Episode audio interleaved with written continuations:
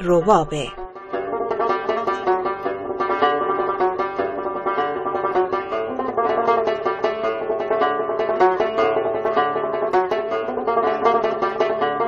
از کشورهای شمال آفریقا گرفته تا کشورهای جنوب آسیا سازهای مختلفی با نام رباب یا رباب شناخته میشن.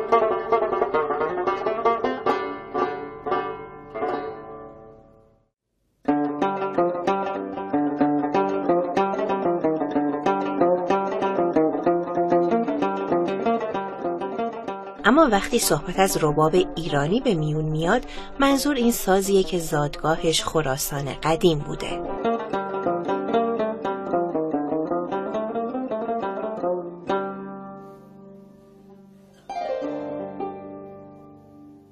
ما چون موسیقی کشورمون به سازهای باز خیلی احتیاج داره تمام تلاشم بود که علاوه بر این که به اصالت ساز رباب فکر می‌کنم به کارایی این ساز تو گروه های ایرانی هم فکر بکنن. چندین بار ماکت سازی انجام دادم و در نهایت به یه الگوی ثابتی رسیدم و این ایده و این الگو رو با استاد حسین قلمی که از سازندگان چیره دست ساز روباب هستن در میون گذاشتم و ایشون هم خوشبختانه خیلی با روی بازی استقبال کرد.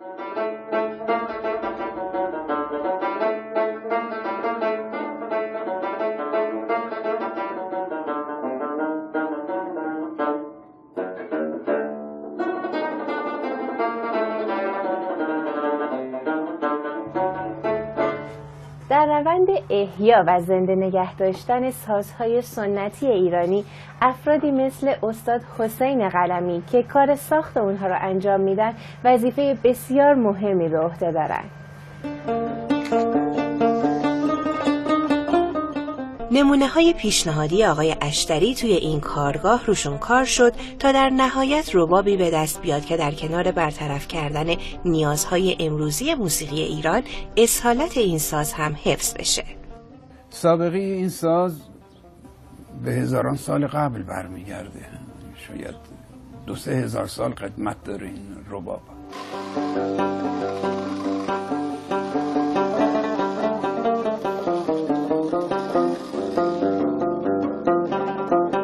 در ادبیات ما همیشه چنگ و رباب پشت سر هم دیگه اومده. اگه اهل شعر و شاعری این چیزا باشید بله ذکر شده.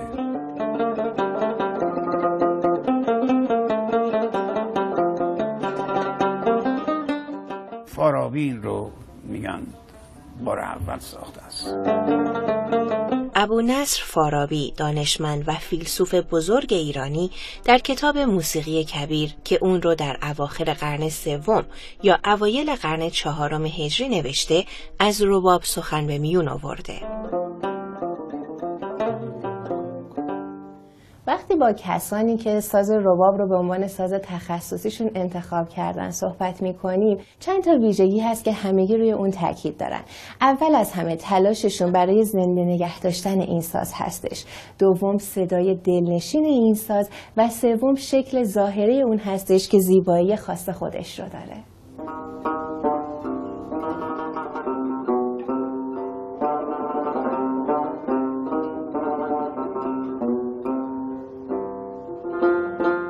ساختار منحصر به فرد رباب اون رو از دیگر سازهای ایرانی متمایز کرده. علاقه مندان به رباب شیفته همین ویژگی اونن که بهش صدایی متفاوت بخشیده.